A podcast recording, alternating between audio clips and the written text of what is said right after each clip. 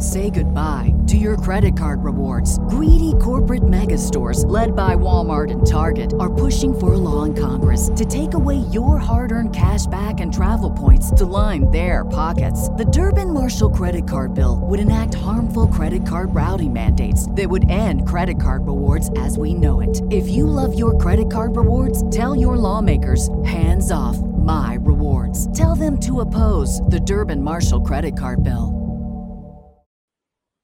It's episode four, right? Yeah, it must be episode four. Episode four of the Bread Club. We are back hot off of uh AEW NJPW Forbidden Door. It's Matt from the Shining Wizards. It's Ciaran from Wrestle In. Um Ciaran, I just want to take a second. I want to thank you and I want to thank all the people out there.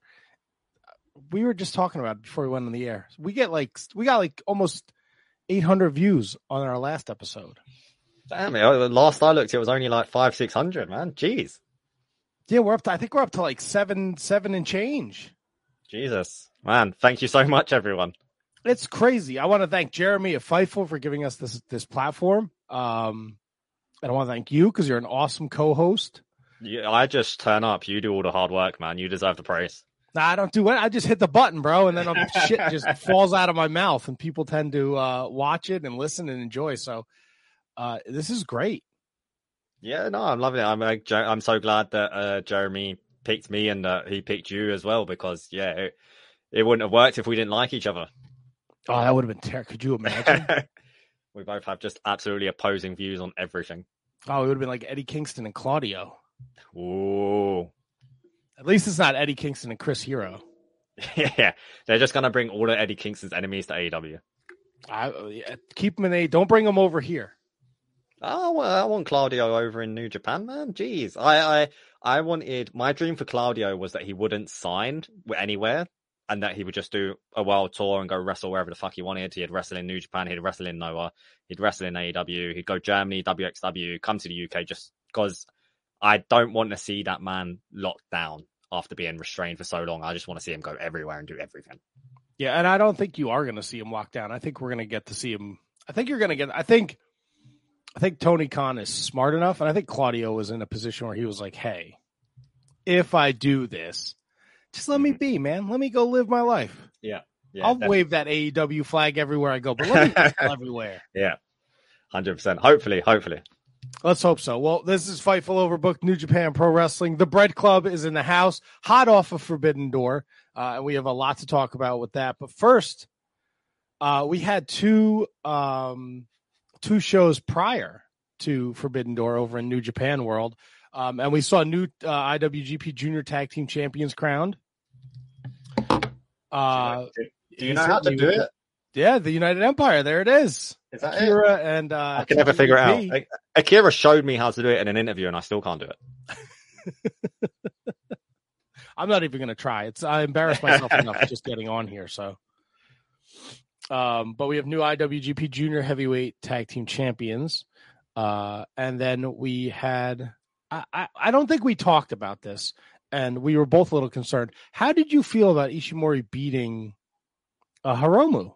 I was surprised, really surprised, but they it worked. It was like Hiromu uh, Ishimori just absolutely nailing everything. Like went in with a game plan, pulled it off, and everything. Like just going after Hiromu's uh, it like the leg and the arm, especially like the La Mystica he hits is always so beautiful and clean. Um, I yeah, I fully went in expecting Hiromu to win, but the way it all happened, it didn't leave me like unsatisfied because I was like, damn, they just put on a great match. You can't argue with the result. Like it, they played it off perfectly. My only criticism is if Hiromu's not going to win, then why couldn't Despy just have won the best of the Super Juniors?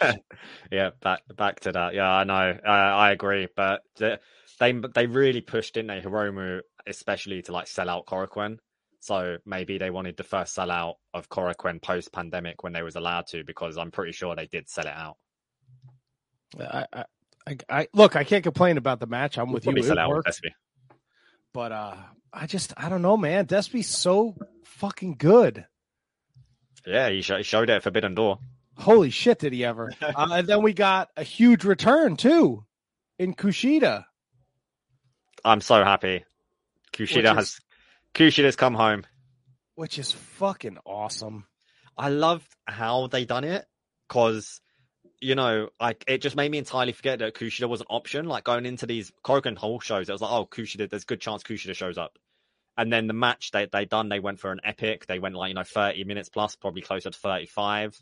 Um, and then you know you're so drawn into the match that you kind of forget that there might be a special thing. And then Ishimori challenging El Desperado, El Desperado getting up from the desk, and then the music hitting because you think you've already got your next challenger in El Desperado, but then no, here comes fucking Kushida, and the crowd loses their shit. It's unbelievable. And I think after our last episode had posted, uh, there were a couple people in the comments on Twitter who were like, "What about Kushida?" They were, yeah, Excuse me, if uh, if Hiromu doesn't beat Ishimori, and it was like, "Holy shit!" I completely forgot about Kushida. yeah, it's wild. Like, I mean, for a long, the whole best of Super Juniors, I was like, maybe he'll turn up at the finals, maybe he'll turn up at, you know, at Dominion, and then yeah, I forgot as well. Um, and he certainly put down all the uh the dirt sheets, news reports, whatever you want to say on Instagram, which I was a, a big fan of as well, calling them fake news that he wanted to be a heavyweight because Kushida is an all time great junior heavyweight. He doesn't he doesn't need to be stepping up there. He doesn't, and he said he signed. He'll be in New Japan Pro Wrestling the rest of his life. That's what he said. Yeah, and he's gonna uh, move to LA as well. He said so. He wants he wants to get involved with LA dojo, and that's that's only a good thing. Like Katsuyori Shibata and Kushida as the trainers in the LA dojo. Like, geez, Don't get any better than that. I just realized I'm wearing my LA dojo shirt. I should have like. I went with another Switchblade shirt today. I've only got the one. I had another one, but I don't have anymore. Had a Sonata shirt on before. I mean, I was wearing the the Golden Elite shirt before. I Oh, nice. changed two minutes ago before we came on the podcast, uh, the the show. and we'll get to see uh we'll get to see Kushida uh this weekend. He's back in action when he teams with uh Tanahashi and Alex Zayne to take on uh Kenta, who's also having his first match back since uh that Wrestle Kingdom no disqualification craziness. So um we don't really get a, much of a break here, which is okay by me. No, not all. Yeah, Kenta died for our sins, and he's now resurrected, thankfully. Um, but yeah, like Alex Zayne being back as well. That's so cool. That was unexpected. Um, it's great that he's clearly coming, be coming back for more tours because he absolutely killed it in Best Super Juniors, and the crowd loved him. Uh, team of Tanahashi, Kushida, and Alex Zayne is amazing. Um, and yeah, they're going up against Kenta as well. There's it, suddenly these little shows that perhaps wouldn't usually get much attention. There's a lot of freshness in them just with those three guys, Alex Zayne, Kenta, and uh, Kushida. Yeah, and the LA Dojo is finally coming back Yes. to to Japan. So that's Yes. awesome. How could I forget? Uh, Alex Coughlin finally, finally going back to Japan. He's going to be throwing people around for fun. Um, and the DKC making his J- Japanese debut as well. But um, yeah, personally, hugely excited for Alex Coughlin to finally get back in front of a Japanese audience where he belongs. Yeah, it's very it's it's exciting and it's it's nice to see that uh that things are starting to open up again. Yeah, just bringing guys over for little tours. You know, that's what they used to do pre-pandemic, and you know, it's kind of forgotten. Well, I forgot about it basically. You know that yeah, they could just bring over a guy from the LA Dojo, a guy from the Indies, and just do a tour. But we're still not in the clear because there were still some bumps in the road. We saw it. It affected the Forbidden Door. Big Tom is hurt. Hiromu's got a fever. It was a long and arduous road to the Forbidden Door, even though on AEW TV it was probably only being built, like promoted for like a month. But it seemed just like everything was constantly going wrong, didn't it?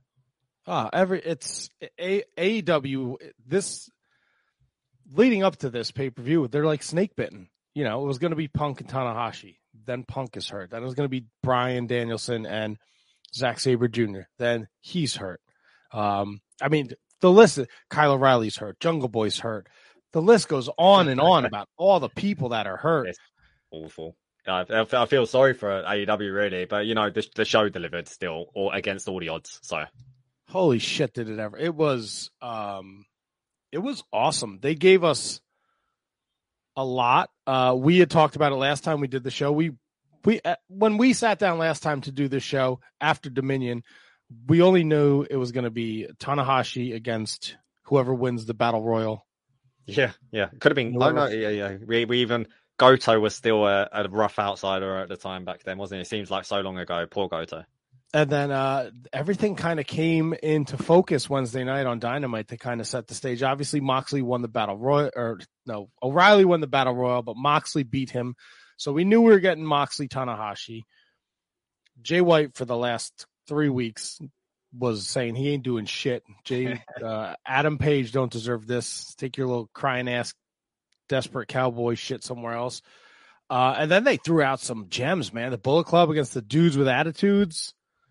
Yeah, like they were so fun. That was such a fun match. The opening match with uh, the Jericho Appreciation Society versus Eddie Kingston, Wheeler Yuta, and uh, Shota Umino. Like they were just they were just fun, pure fun, just chaos. Yeah, all around. I think it. Look, I know there was a lot of people out there that wanted like, you know, they wanted like they wanted it all.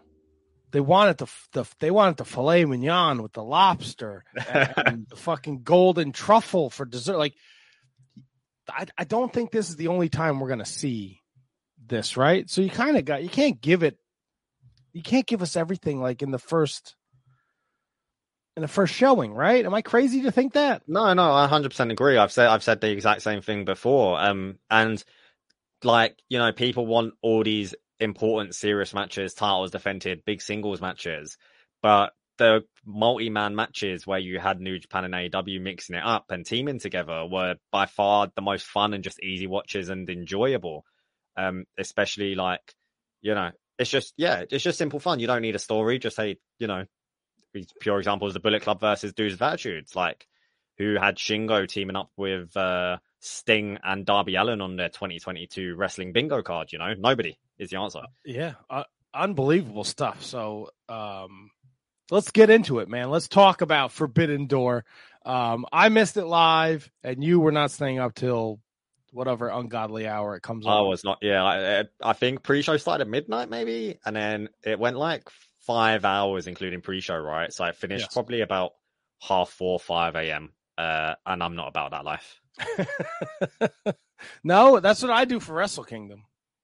Yeah, I mean, I used I used to do it when I was a foolish WWE fan. Um, like I think the lowest of the lows was when I stayed up for I can't remember the pay per view, but it was John Cena versus like John Laurinaitis in the main event, and like John Cena like a fire extinguisher and all that shit. It was like over the limit or something, and I was like, "What am I doing with my life?" It was a real like epiphany for me. Um, all right, yeah, but yeah, no, yeah. certainly not, certainly not anymore. I mean, I feel like if there was, I, I certainly thought about it for this show more than any other American wrestling show, but I still didn't. That's so funny.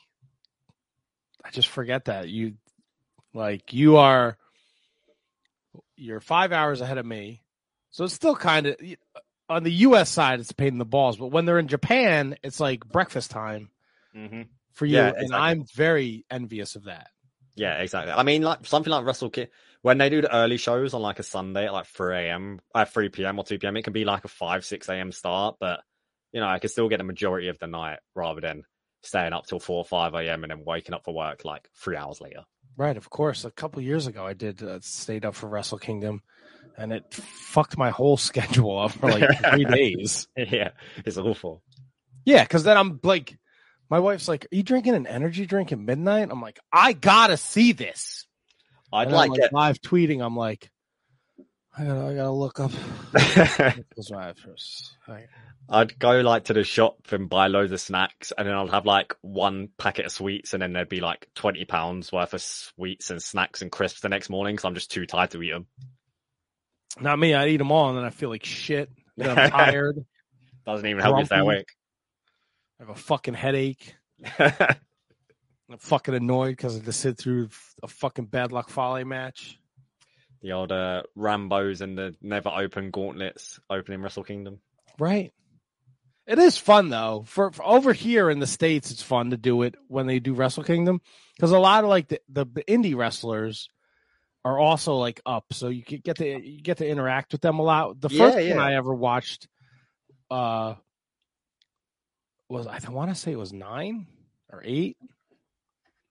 Nine. I don't know, but it was late, and I ended up booking Steve Corino as a guest for our podcast because I was up watching it live and tweeting about it. Oh, it, it pays off then. Like you remember, Chuck Taylor used to get drunk and just live tweet the shows, and then he'd wake up the next day and then delete them all because he realized half the stuff he said. Yeah, you had uh you had shared some of those uh yeah, the other day. Yeah, some of those on your Twitter at Ciaran RH93 on Twitter at Wizards Podcast for my goofy self here. Um, so we both kind of played catch up. My buddy Anthony from the Mark Order Podcast actually uh took the road trip out to Chicago from New Jersey, which is about a 13 hour drive. Uh, and, it was, uh, but they, they kind of, they left like Thursday. They did like a whole thing. They caught a baseball game on Saturday. right. Really just jamming it right in my ass, Yeah, making yeah. me jealous. and then I'd get like the, oh, wish you were here text. And I'm like, you motherfuckers. Yeah, I had some friends that stateside were there. Um, you had Caro and Family Squeeze Joe from WrestleWin, and there's a uh, amazing comic book artist called Kira. Uh, she was there, K I R A.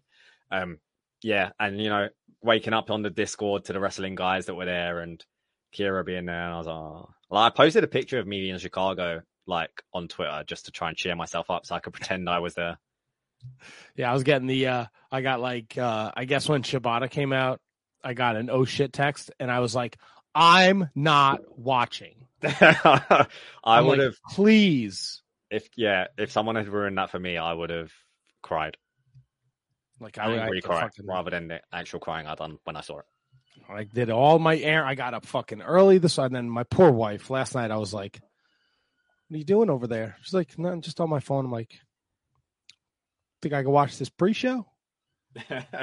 She's like, Really? I'm like, You're not paying attention. I'm not putting on fucking murder TV to fall asleep to. At least let me watch like this the first hour of this pre-show. Pre-show fucked. Pre-show was great. Pre-show was great. Look, if I will gladly the only thing this pay-per-view was missing was Chris Charlton. Yeah, I thought. Uh, we might as well just talk about commentary now. Like Kevin Kelly, Taz, and Excalibur were terrific together. Absolutely tremendous. Caprice Coleman was a great addition. Tony Schiavone, Schiavone, Schiavone. I don't know. I've never said it out loud. Shivani, Tony Schiavone was a uh, a great addition as well. Uh, Jr. was not a great addition. Um, like during the Zack Sabre Jr. and Claudio Castagnoli match, like Zack holding on to submissions for the five count, and JR was like, "Is he deaf? Does he not know the rules?" And it's like, no, he's a heel, JR. You know this. He's not. Yeah, he's not a good it, person. He did, it, he did it during the the IWGP match too when uh, Gato was hanging. What? Uh, does he not see him? Yeah, fuck's sake, it's it, it really wound me up. But It's, yeah, no, uh, I would have liked to see like why was JR doing the IWGP title match? Why not put Chris Charlton there and give him that moment? Because they had Caprice do the Ring of Honor tag titles, and that was with the IWGP tag titles too. So why not give Chris Charlton this moment in the in the spotlight as well? It would have been really cool for him. He worked so hard in Japan. I think he deserved it. No, I agree. Look, Jr. is a will forever be a legend, one of the greatest. I th- if if and I, I don't think this is an unpopular opinion. If you've been watching AEW since it started, it's it's it's not it's it's not for him. It's not his. I just think he's. I think keeping him off half the pay per view was smart. Yeah. I think they should have just brought him in for Moxley Tanahashi, like yeah. big fight feel. hmm I think that's the role he's in now. Yeah, yeah, no, it's exactly what WWE essentially done, didn't they? They brought him back for a, a WrestleMania match or two over the years once he uh, originally left because yeah, they were these big matches. So let's bring back the best commentator of all time to give it that big fight feel. But um, yeah, uh, I wasn't impressed with JR. No, If if they even if they did it every week, they just brought him out for the main event of Dynamite. Like, I'd be good with that. Yeah, just But the- sometimes he's just like, you know, I think Aussie Open ran in like a couple weeks ago. He's like, who are these guys? yeah, yeah, Great-O-Khan as well. He's like in this this big fella. Come on, like Excalibur just said his name, Joe. Yeah, just just don't. At least like Taz even plays if you don't know it, just don't say it, man. Exactly. Taz is really good at playing it off when he doesn't know as well. He's brilliant at it. Like, because he's got, he's just smart guy, Taz. He's really quick witted and everything. And he's like, you know, he's really lovable, bizarrely, considering he's this terrifying man back when he was a wrestler. But he's, uh, he's amazing on commentary. Taz. I absolutely adore him. uh, Taz, they did. You're spot on, man. They and I think I tweeted it out in the middle of, of watching today. Like, give me those three guys for every every wrestling show. Like, they fucking crushed it. I think back when JR was doing commentary for New Japan, like when he would do the access stuff, I tweeted something. I don't know if I tagged him in it, but he he blocked me. Um, but that was like three Twitter accounts ago now because of my war with uh TV Asahi, of course. You you and I know that you're not the only Twitter account that has a war with them. No, there's uh, there's many of us fighting the losing fight. Um, I also enjoyed that they brought in uh uh Shibata to do the ring announcing. I didn't know that was his name. Uh, Um, the- he does he does strong, doesn't he? Yeah, Takaro Shibata. Yeah, I didn't know that was actually his name. I only Uh, know it because I just looked up the yeah, I no, like that they had him, but I didn't want to be like. no, I like should. that they brought this Japanese guy in. No, you're right. um, no, they should though as well. There's a Japanese, you know, it's a Japanese promotion. There's Japanese fans watching it live on New Japan World, or they'll watch the replays. Um, it would be silly not to. Like, you know, they had Japanese commentary um on New Japan World. Milano, I don't know if you've seen the clip. Milano Collection AT absolutely losing his shit at Adam Cole. Yes, I was just going to ask you if you saw that. They're superb. Uh, going boom and then going baby. the, who had Milano Collection AT down as a uh, Adam Cole fan? Eh? Dude, what a time, man. What a time to be a wrestling fan. This is awesome shit. And I think this show delivered. And it was you said it, man. This this pre-show fucked. This was a great pre-show. Um it's so funny that 2 weeks ago Hiroki Goto was in like the semi-main event. I thought this. Yeah, And That- here he is now. had the chance to Um, go into the main event, and instead he's literally opening the pre-show. But man, the fucking crowd was hot for these. They were hot for Goto and Yoshihashi. It was lovely to see, wasn't it? Considering how long they've had to wrestle without crowd noise, um, and they get this amazing ovation. Every New Japan wrestler did, every match did. But Yeah. yeah, considering who they, what the match was, it wasn't really anything to get excited about. But man, the crowd loved Goto and Yoshi- Yoshihashi. But I might have been picking nits here. I felt like the um the the the the bars with all their info Right? Yeah. they flashed way too fast for for some of these guys. I, I, I don't know. I, was might just be picking nits. paying that I'm, a, much I'm a wrestling to nerd. I like to read like the weird. They were throwing out great facts, but I couldn't even like get through. It was like Hiroki Goto, you know, three-time New Japan Cup winner, and then said something on the bottom, but I couldn't fucking see it. But it was gone in a flash. It was like Yoshihashi, dumb face, decent wrestler, and I was like, Left on at home. But uh, I thought this was a great, great opening match. Great spot. The crowd hates fucking QT Marshall, so this was like a no-brainer.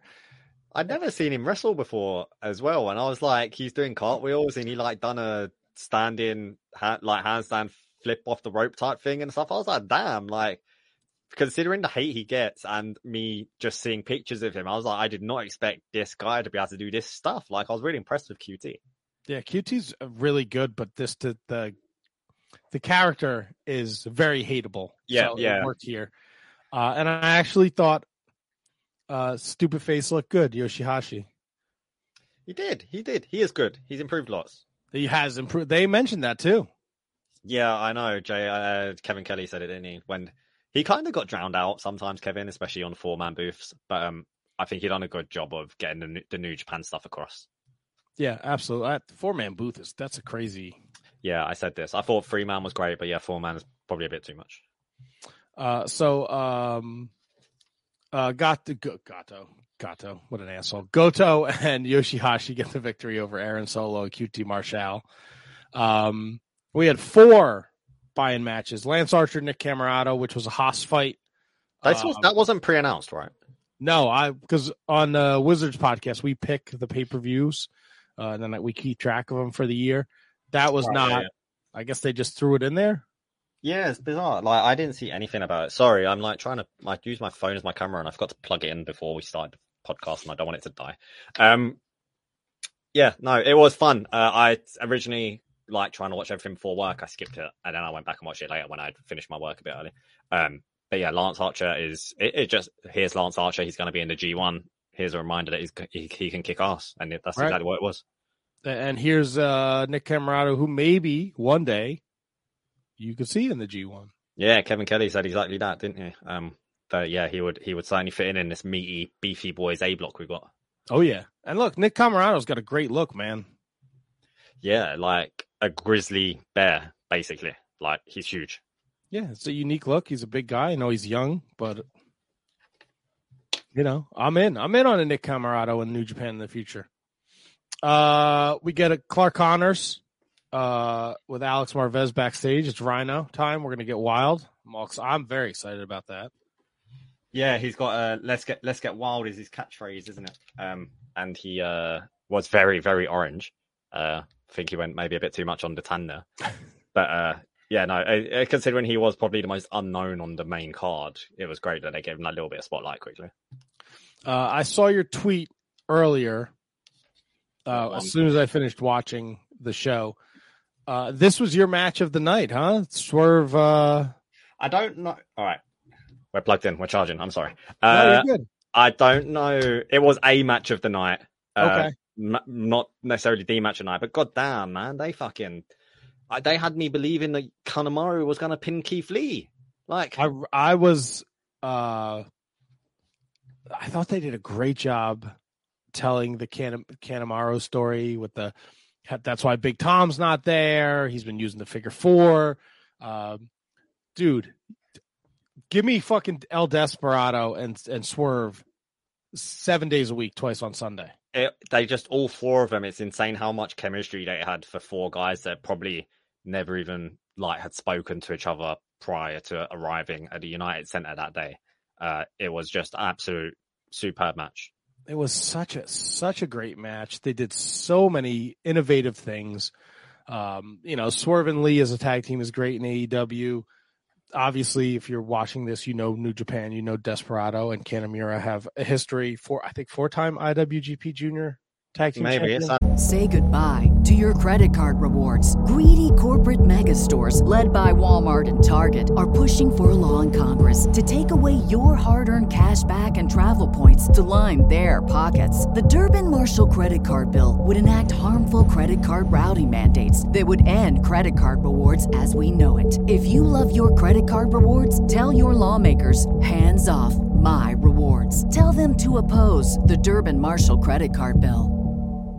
That's right. But I mean, yeah, together since Suzuki Gun was formed, like since what? they joined Suzuki Gun.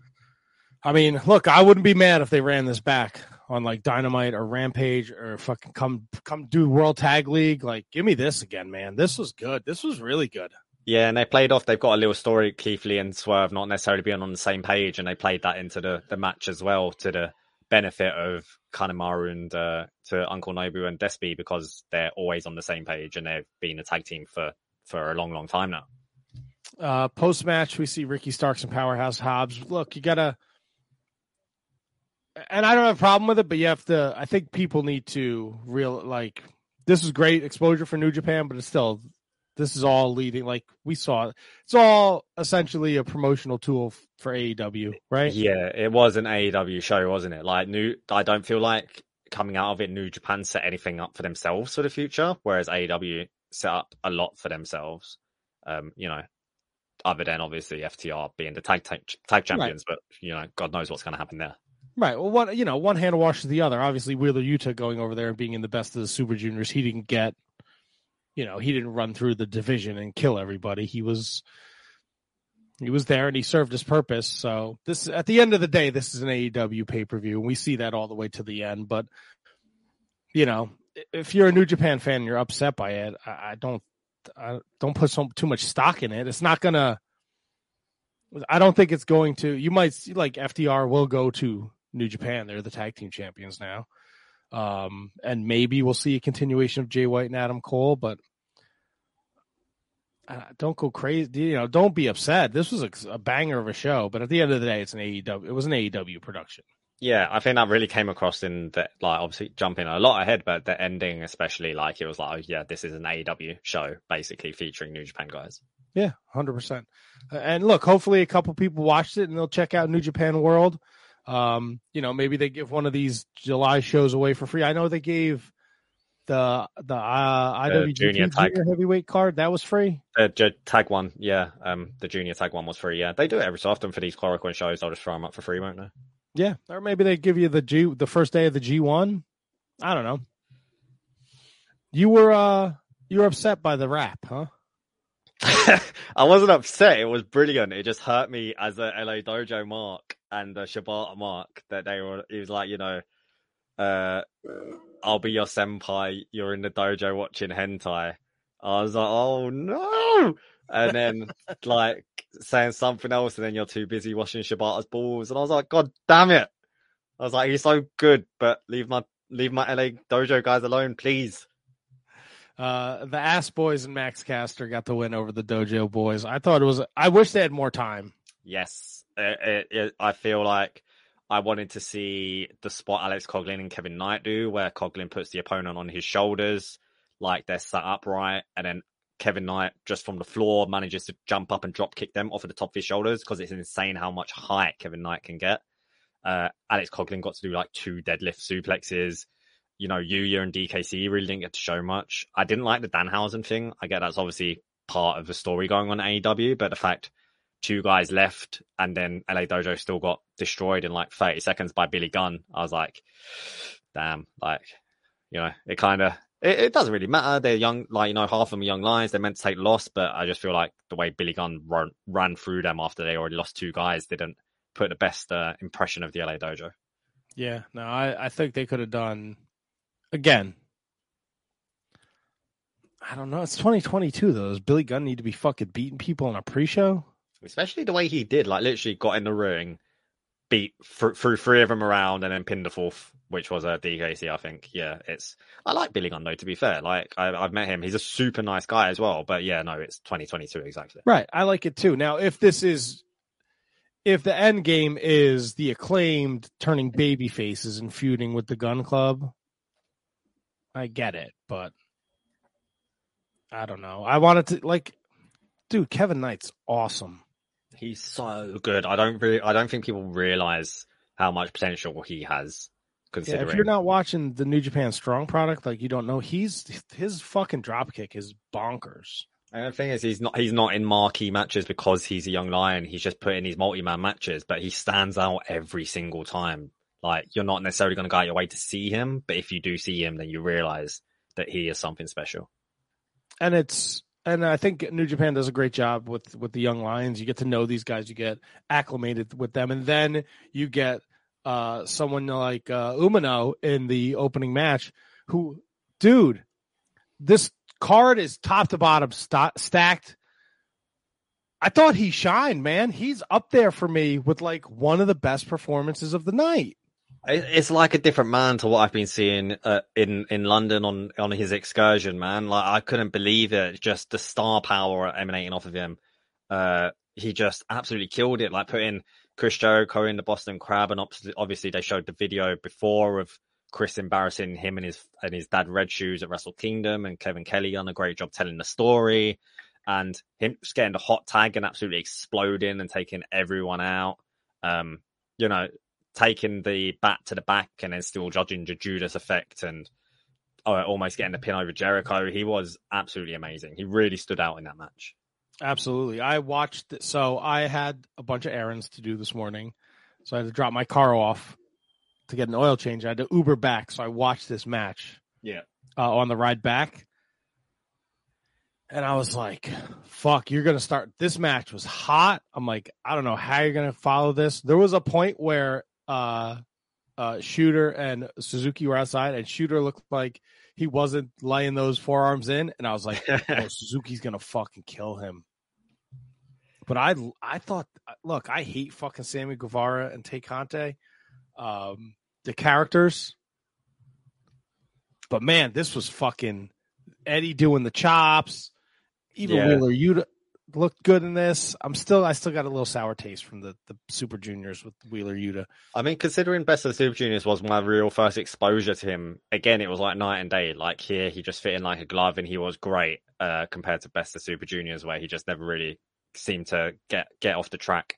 Uh, but yeah, no, it's like it was the perfect opener, like for the main show. Absolutely sensational. And they had the extra um, incentive. Winning team gets the man advantage in blood and guts. Um, so of course the heels win. Um, because they got you know the, the face has got to fight from underneath. But this was, bro, Jericho's chest was red as fuck. Holy guacamole! yeah, no, I, I'm curious now what happens with Shota because he done this he was at the strong, not strong. Well, he was at uh at New Japan pay per view in America where he was Jay White's surprise opponent, wasn't he? Yes, Um, one of those. Uh, one of the US uh, US of J cha- Open yeah, challenges. yeah, yeah. And then he came back to the UK, and now I'm wondering if he's now done here and he's back. Whether he's going back to Japan, maybe he's going to stick around AEW, New Japan Strong. But I wonder what happens for Shota here because it'll be bizarre for him. I feel like that's his excursion done now. Surely, you'd think. Yeah, no, I think, dude, he looked like a, he looked like he looked like a star. It was an awesome showing for him. Awesome. Yeah, especially because the Jay White USFJ, he just seemed out of his depth. Like Jay White really just, I it was obviously he was obviously meant to, but Jay White just seemed like so many leagues above him. Whereas here, Shota just fit in naturally, like he was on par with the star power of Chris Jericho and you know the technical power of the other guys and stuff like that. Yeah, this was this was a great great opener. Um, we get Caprice out next. He's going to join us for the triple threat tag team uh match. FTR against Roppongi Vice. My co-host on the Monday Night Show calls it he calls him Roppongi Bongi. So I have to. My brain has to. Uh, and the United Empire. Uh, winner takes all. So the IWGP Tag Team Champions, uh, the United Empire, the Ring of Honor Tag Team Champions FTR, and obviously Roppongi Vice, who have been uh, the target of. Uh, well, not necessarily. Uh, Rocky kind of got in the way at Dominion, and Yeah. Tried his best, bless him. uh, I also like. I like. I'm a big Ring of Honor fan, so I like Caprice being on commentary. I like that they bring Bobby Cruise out to do the announcing, um, and I'm super excited that they are running. Uh, they're bringing back the show in July, Yeah. uh, which you know, with FTR being Ring of Honor Tag Team Champions and IWGP Champions, uh, and the previous relationship with Ring of Honor and and New Japan, like I am hopeful that we will see some more New Japan talent in Ring of Honor.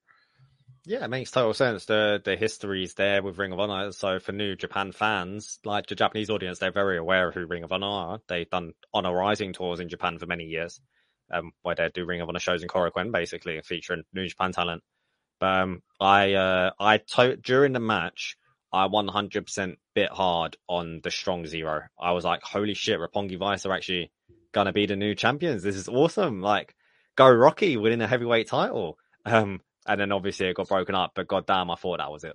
Yeah, they this was another another great match. They told the story with Dax getting hurt early.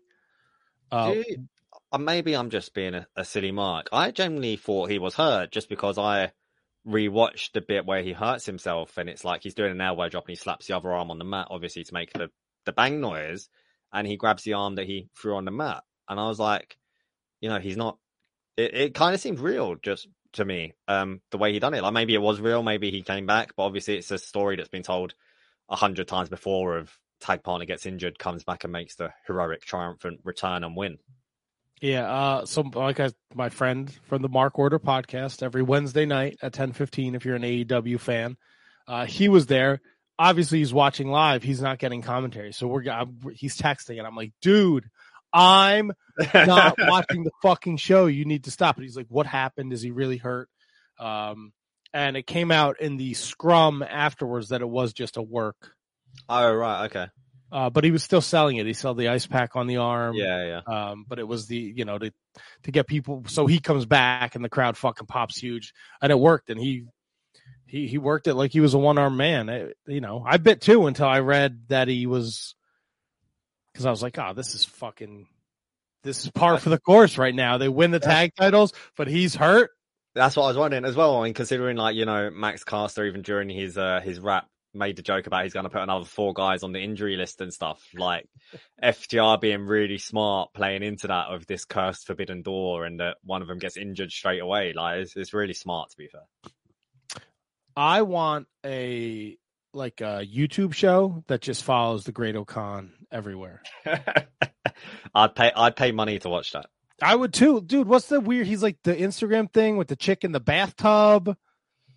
Yeah, Instagram took that down, and he was like, "I'll just repost it." He literally was like, "Instagram took this down, so I'm reposting it."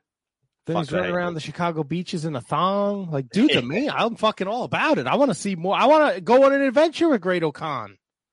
Great O'Con Adventures. That's Please. He's like, this chick wanted to have sex with me. She had sex with me. It's all she's thankful. He's fu- I'm like, what is going on here? it's bizarre, isn't it? Like, I, I, I don't know. There's no, there's not a word for it, is there? It's just, it's just Great-O-Khan. All hell. Yeah, I'm I'm in. I hail. He's fucking he's with the strippers in Las Vegas. He's saving kids in Japan. He's a fucking national hero, this guy. Do you see, like, I think Tokyo Sports or something, someone put up a translated headline and they was like, Great-O-Khan, don't come home. You've embarrassed us by losing our titles in America or something like that. Oh, I would love dude, that's great. Let him step I would take Great-O-Khan in the States. Let him do his thing, man. I mean, who knows? Maybe they rock up at Ring of Honor. They, they, they didn't get pinned. They've got a claim to, you know, state their case and say, you know, let's do the, a match of just FTR versus United Empire. Yeah, again, they didn't get pinned and they lost the titles. Again. Yeah, Jesus, that's bad, isn't it? The two two v zeros and they've never been pinned. Yeah. I enjoyed this uh match very much. Um I think I think we were I think I think we kind of knew FTR was going to win. Yeah, I mean, it was always going to be FTR or United Empire, wasn't it? Um, FTR seemed the more log- the, the choice that we just most people seem to think was going to happen. Uh, and I love the enthusiasm from Caprice Coleman and Kevin Kelly being so excited knowing that they are Ring of Honor and New Japan Tag Champs and they can call more of their matches in the future. Yeah, no, of course, Kevin Kelly commentated for Ring of Honor before, was commentating for Ring of Honor before he joined New Japan, so I'm uh, sure he's delighted. Maybe he gets back on the call for Ring of Honor if they've got the uh, the tag title, the IWGP tag titles on the line at a show. And I saw yesterday. There were specul. A lot of people were like, uh, because I guess AAA and, and New Japan don't have a good working relationship, so people were like, they're like, "There's no fucking shot FTR wins the titles." Yeah, it's bizarre. It's all you. You can either be with AAA or you can be with CMLL, and you can't be with both. And New Japan's been with CMLL for like thirty plus years, probably. Uh, Yeah. Of course, they do the Fantastica Mania shows, but yeah, no, it does make it interesting the fact that the champions of New Japan also hold AAA titles. I don't imagine CMLL are very happy. That's weird, right? Because didn't wasn't there a report that Andrade could, was supposed to work this show, but he couldn't? Yeah, exactly. Andrade and Rey Fenix, because they're AA guys. Apparently, that's why they had the match on Rampage. Tony said he wanted to give them a spotlight. But um, yeah, Andrade said he was meant to wrestle Ospreay. Uh, but yeah, no, uh, the AAA stuff is they they're like, nope, you're not getting crazy. I involved in New think Japan. uh, I think GCW had a bunch of guys too, and they they the guys had to be pulled, and the uh, reason was like lucha politics. that's a that's a great excuse. I'm gonna call in sick to work tomorrow and be like lucha politics. Uh, let me know if it works out because then I I want to try it. I. I don't think it'll work as well for you. I'm gonna try it though. well, you're gonna you're gonna call yourself. I'm not the boss. Oh no. No, I wish I was. I'd be fucking working as much as I do. Uh, your man Tony Schiavone, he's with Rock Hard, Juice Robinson. Uh, I love that Rock Hard has the fucking IWGP US title. He's not giving it to anyone. I also like that Jay White is there, and Jay White's just laughing the whole time that Juice is cutting his promo. I think Um, I think Jay just fucking loves Juice. Like they've got a, a off-screen relationship. They've got, obviously they was in the dojo together. They were young lions together. Um, they're they're really good friends. But yeah, on screen, obviously Bullet Club and enemies and all that stuff. But I bet he's probably really delighted to have Juice in Bullet Club. And Juice is just seems like the funniest guy. Like everyone seems to love him, and um, they love I, the, the, them naming him Rock Hard is definitely a gag. It's definitely a bit that they've just fucking they're doing and having fun with. I love it. Did you uh Jay White was on like look again, we love Jay White. We might as well call this the fucking Switchblade podcast. I think he's one of the best. He was on like a like a like some like news station in Los Angeles. Dude, he Yeah. looked super fucking uncomfortable. I mean, he went in a tracksuit as well. I was like, come on, Jay, like let's let's let's impress a bit better. But um, yeah, I don't know. I think it's one of them things. I I think he got a point across, but he was quite tame. I suppose Yeah. he was just speaking at a normal volume and not too quick. I suppose he was very professional. Is I suppose the right word. But yeah, it was yeah, uh, I I, what you mean. didn't like it. Yeah, I wasn't know. It, it wasn't. It wasn't the Jay White we know and love. Uh, so after that, we have our four way for the All Atlantic Championship. Um, Malachi Black, Miro, Clark Connors, and Pac. Uh, the first like seven minutes of this when Clark Connors wasn't getting much offense in, I was fucking furious. I was like, you've got to be fucking kidding me. And Kevin Kelly, God bless his soul, is selling this fucking kid. We know what the Rhino can do. Finally, he fucking gets the opportunity to turn it up. He spears him through the fucking table. He's doing big Rhino shit. I was very happy, but like the first five to seven minutes, I'm like, this fucking kid's gonna eat the pin. He's fucking not gonna get a chance to shine. I'm glad it worked out for him. No, I was the exact same. I was like, damn, they've put him in here to just look like a fool at the moment. Um, and for a long time, it was just the Miro show, and it was quite frankly boring. Uh, I've not seen much of Miro in AEW, but like, it just wasn't. You've got a four man, like four ways are usually pretty crazy. You know, everyone's jumping in, you multi moves, all this type of stuff, and it was just like Miro taking out one guy, then taking out another guy, then taking out another guy, and it was he's not the quickest guy because he's obviously really methodical and slow and strong. Um, and I was like, this needs to pick up. And I think as soon as Clark speared him through the table, it was like, okay, now business is booming. Yeah, it uh picked up he speared him through the table, he hits the spinning power bomb, he does the trophy kill, and then the fucking crowd is chanting, Let's go Clark. Oh yeah, they so they so got behind him. It was great. It was fucking awesome. Um uh Malachi with the mist and the eyes to Miro. Like they tell there's there's more to this. Um Pac gets the win with the brutalizer. Uh yes, Clark Connors taps out. Yeah, but, uh, I mean, Clark was always going to take the loss, wasn't he? Considering his his sta- his standing and his lack of experience, which is fine. But you know, he got the spotlight. That's what he needed. I think Pac was the right winner. Um, yeah. you know, he's been with AEW since day one. He's one of the best talents in the world uh, and he's really not had anything to show for it in AEW. He had an amazing feud with Kenny Omega. They had the best. They had three matches, didn't they? Kenny won two one with the Iron Man match in the end. Um, but yeah, no, I think the right decision putting that strap on Pac. Let him let him run with it for a bit. Let him get the spotlight he deserves. Yeah, I think with the pandemic and him getting stuck and he couldn't come back, like he's a fucking treasure. So this is exciting, and there's so many ways we can. We, I, I will not be upset if we see Pac and Malachi Black again. Um, there's so many possibilities, and it's all Atlantic, so you never know.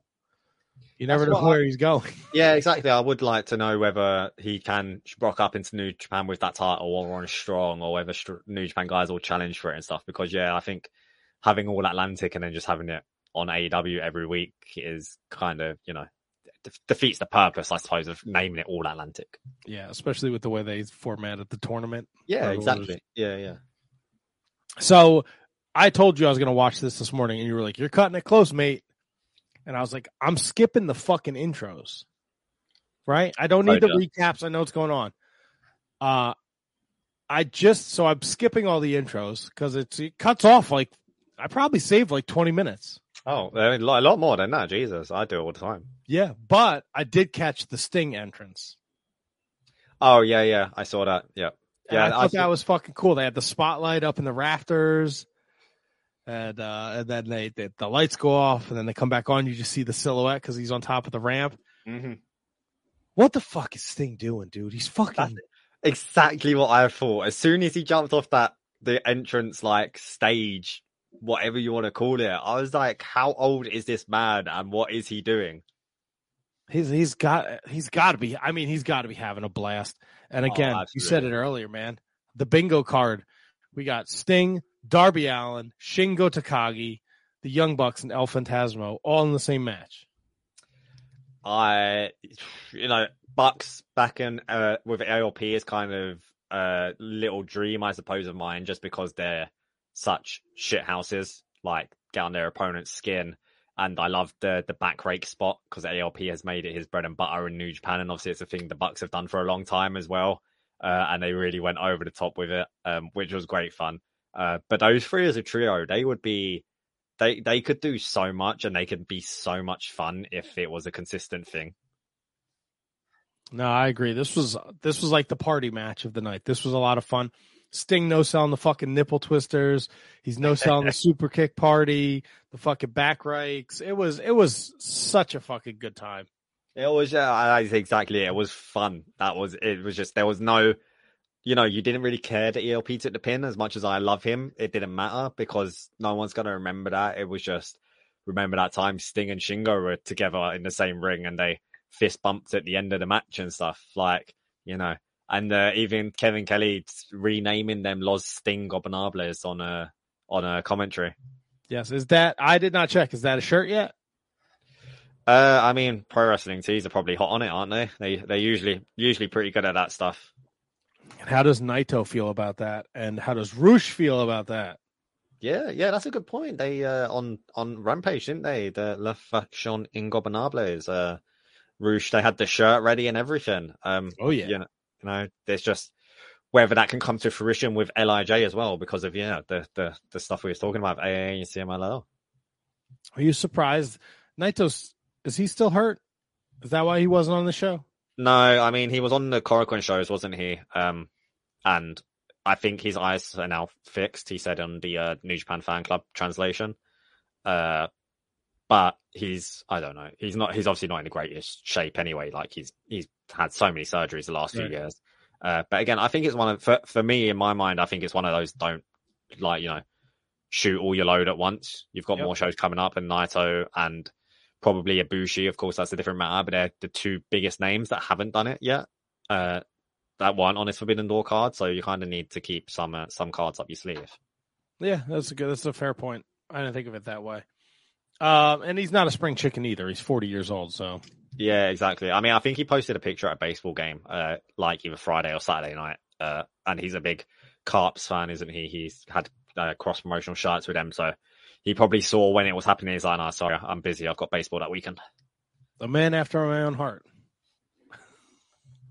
um, we get a huge announcement. I'm excited because they're coming back uh, to do Arthur Ashe Stadium here in Queens. So I was yeah. there last year, and I'm definitely going again this year. So uh, that'll be fun. Uh, Chris Jericho's a jerk off. He's running around throwing fucking fireballs. I, I, didn't know this was a thing. I, I, I know he's calling himself the Wizard, but to suddenly just see Shota get a fireball in his face, and I was skipping through as well, and I was like, wait, well, what the fuck? And just like, what was Chris Jericho now throwing fireballs?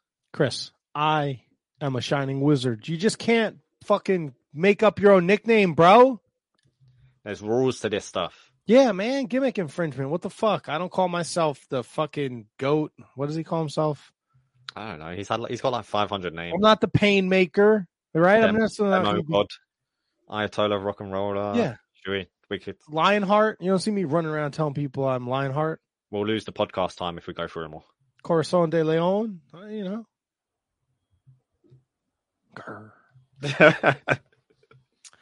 Uh, Thunder Rosa beat Toni Storm.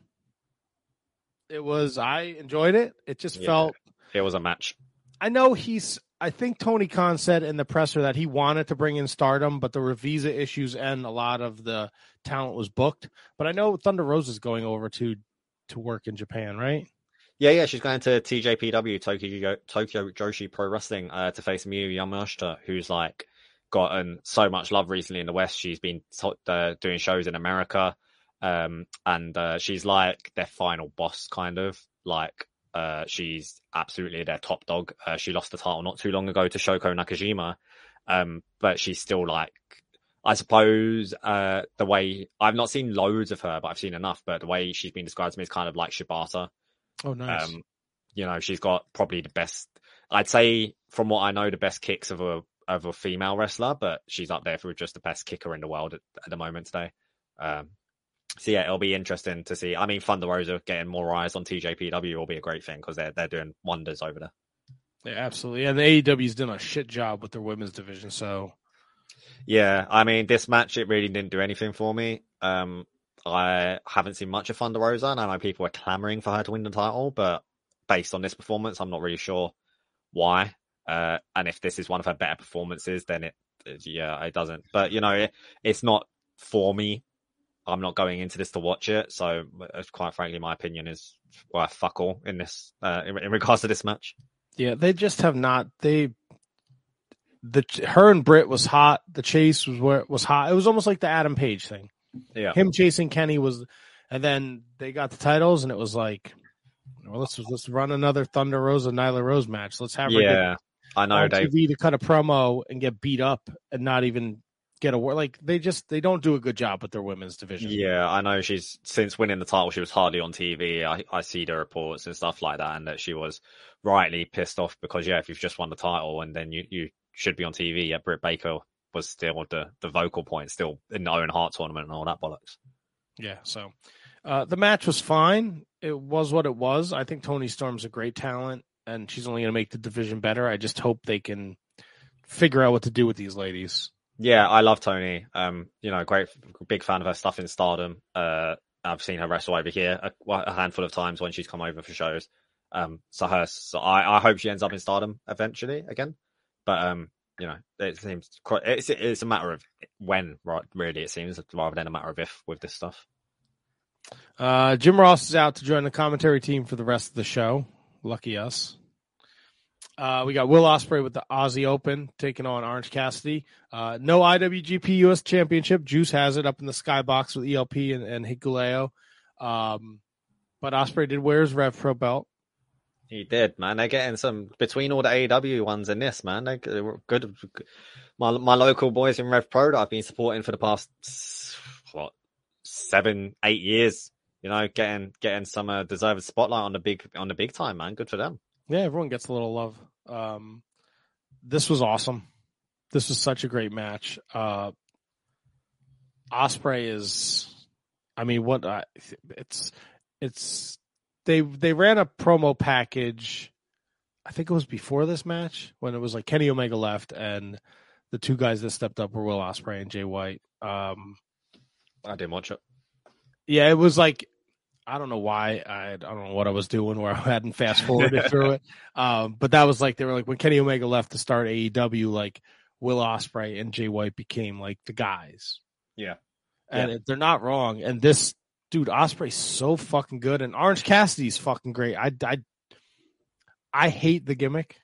I'm sure I'm gonna get a lot of people are gonna hate me. Um, kid, he's good. He was fucking Fire Ant in Chikara. I don't know if people know that.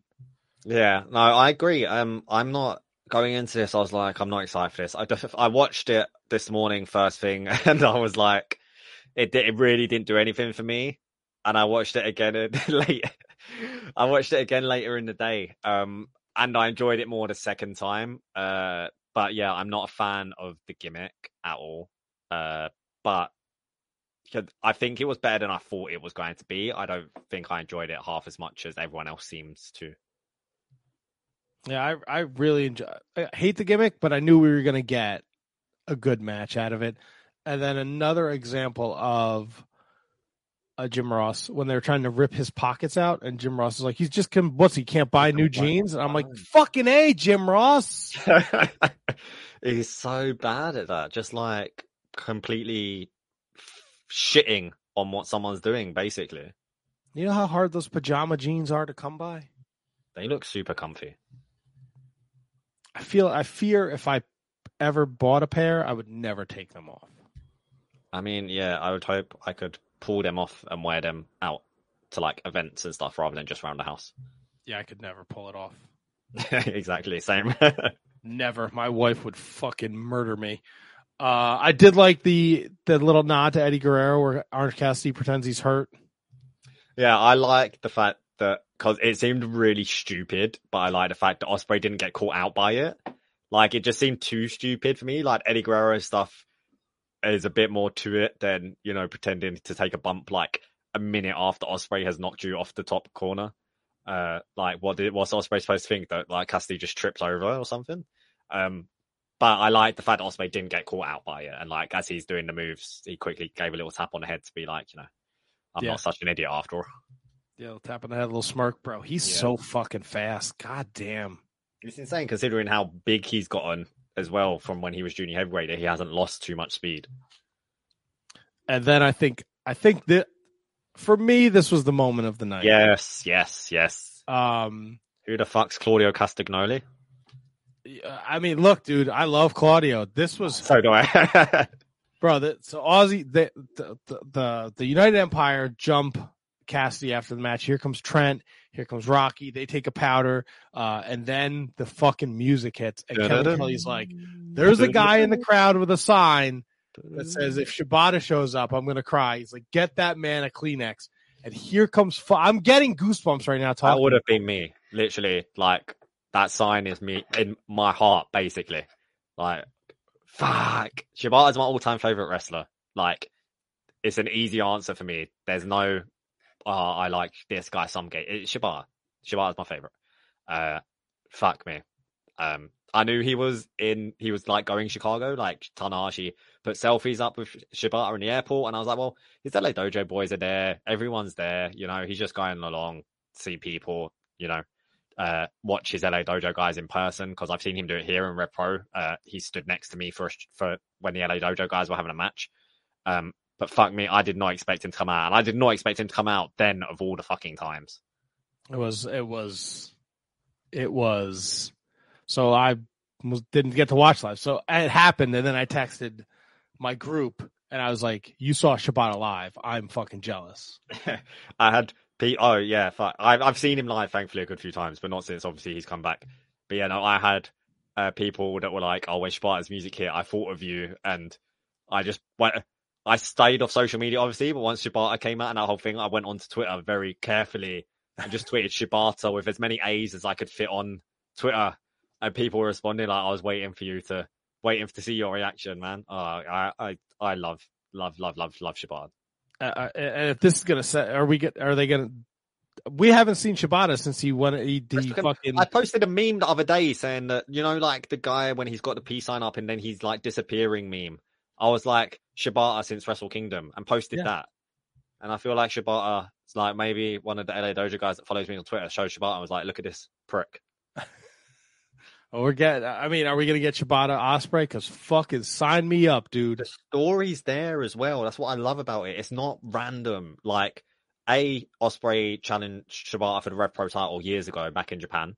Uh, and then of course last year Ospreay had a feud with the LA Dojo when he came back at Resurgence. The LA Dojo boys come out and Ospreay was like, "Fuck you, fuck Shibata."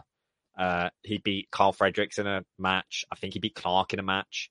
Uh, he had a feud going on with Gabriel Kidd over in the UK, uh, but of course, unfortunately, Gabriel Kidd is trying to is focusing on his mental health at the moment, so good for him. But uh, yeah, the story's there as well. Like Shibata being like, "Okay, you've gotten through my students, now come fucking fight the master, son." Yeah, and we still didn't get the fucking payoff for Shibata Kenta, right? No, I mean they've they've got there's, so- much they can do with Shibata. Like if if he's safe, if if he can do it safely. But I love that they've gone with Ospreay. Um, and yeah, like I I'm I I know surely it's for a the G one's coming up now, so we're not going to fucking get anything about this for a while. But also, I'm just praying on a fucking whim and a dream, and I will pay for the flights because Rev Pro have their 10th anniversary shows coming up in August, and they're doing a two they're doing two shows back to back at York Hall in a weekend. Um, and obviously Ospreay's their champion, and Shibata just came out and attacked Ospreay, and Ospreay's been a Rev Pro champion before. So if they do Shibata versus Ospreay for the title in London, I I'm going to the show anyway, but I'll get front row tickets. I'll fucking I'll I've tweeted Rev Pro and said I'll pay for the, his for Shibata's flights to come over if that's what you want to do. Wow. And my camera has frozen. That's awesome. All right. I saw I- you. It was. It's you this time. It's not me. I'm still here, but I'm gonna have to reset it. But uh, please c- carry on whilst I look frozen, making a very weird face. No, you're good. You're good. You can still hear your audio, but reset. Uh, we got a couple more matches we're going to talk about here on the uh, Fightful Overbooked New Japan Pro Wrestling show, uh, available at FightfulOverbooked.com and on Fightful.com. Uh, the Bread Club.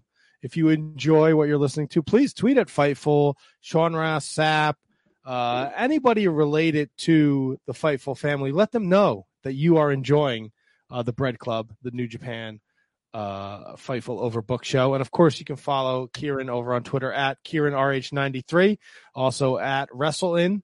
Uh, he's a part of that beautiful family over there, and he hosts the Noob Japan podcast. So check that out. He also, I did not know this, does a little bit of writing. He's got a great article that he just just went up this afternoon.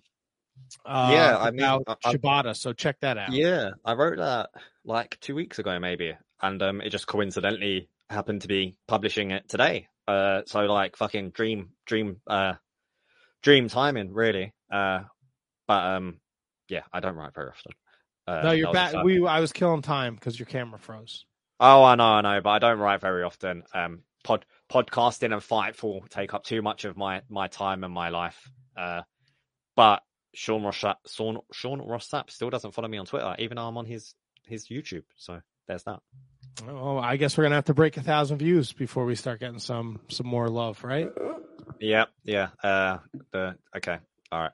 H- how do we get to a thousand? I mean, we're not far off, bro. Forbid the I Forbidden Door. This is a hot topic. We're gonna get some extra views. Some I said I would. in. I said I would do a forfeit if Hangman Page won the AEW title of my friend's choosing. Um, so thank God that didn't happen. Yeah, I didn't think the title was going anywhere. Uh, you can follow me at Wizards Podcast too. ShiningWizards.com is the website. Uh, every Monday night over there, we do a live show. Uh, yeah, okay, that's it. Plugs are done. Ciaran's back. His camera's working. Um, It's been So weird recently. Sorry, it might freeze again. I don't know what's going on. It's never done it before. no, you're good. Don't worry about it. Uh, Shibata. Shibata's Uh, back, so we get that right. We're riding high.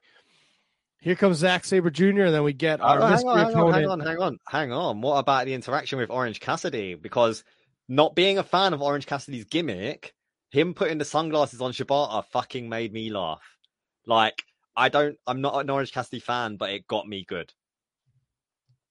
I'm I, I I'm with you. I just was hoping we weren't going to talk about it because I just said I hate the gimmick. So so do I, but it, it really, it really made me laugh. It, I really found it funny. And then Shibata gave us a great picture of him just knocking down the sunglasses and looking over the top of them, looking incredibly cool. yeah, well, they tried to go to the promo package, and then Shibata made Orange Yeah. Cassidy get back in the ring. Uh, so that yes, that was that's what but that's what wrestling is about, right? It's supposed to we're supposed to have those moments, right? Shibata coming back is a beautiful moment, and then the little the little comedy there. It's nice. It's fun. It was great. It was great. Uh, but yeah, next up, Zack Sabre Jr. versus mystery technical opponent of Bryan Danielson's own choosing. Claudio Castagnoli. Every it, it's it's amazing, isn't it? How as soon as it got announced, everyone was like, "It's Claudio. We know it's Claudio. It's no one else." Um, what's quite interesting, Tony said during the media scrum that he had him under contract already, didn't he? Because um, I think Bryan Danielson. They say they said Bryan. They said Tony said if you're not 100, percent you can't do it. It's fine. You know, don't risk it. And Bryan Danielson then su- then suggested Claudio, and Tony Khan was like, "Well, interestingly enough, I happen to have Claudio under contract, Bryan." Uh, so that fucking worked out pretty well, didn't it? Yeah, it did. Yeah, it did. Uh man, this is great. This this I I kind of feel bad again. I feel bad for Zack because I think Zack is Massively. unbel- he is one of the most underrated uh professional wrestlers out there. I was like I got to see his evolve stuff when he was in evolve over here. And I think he I think he wrestled Thatcher once. And I got to see it live and it was fucking bonkers. Um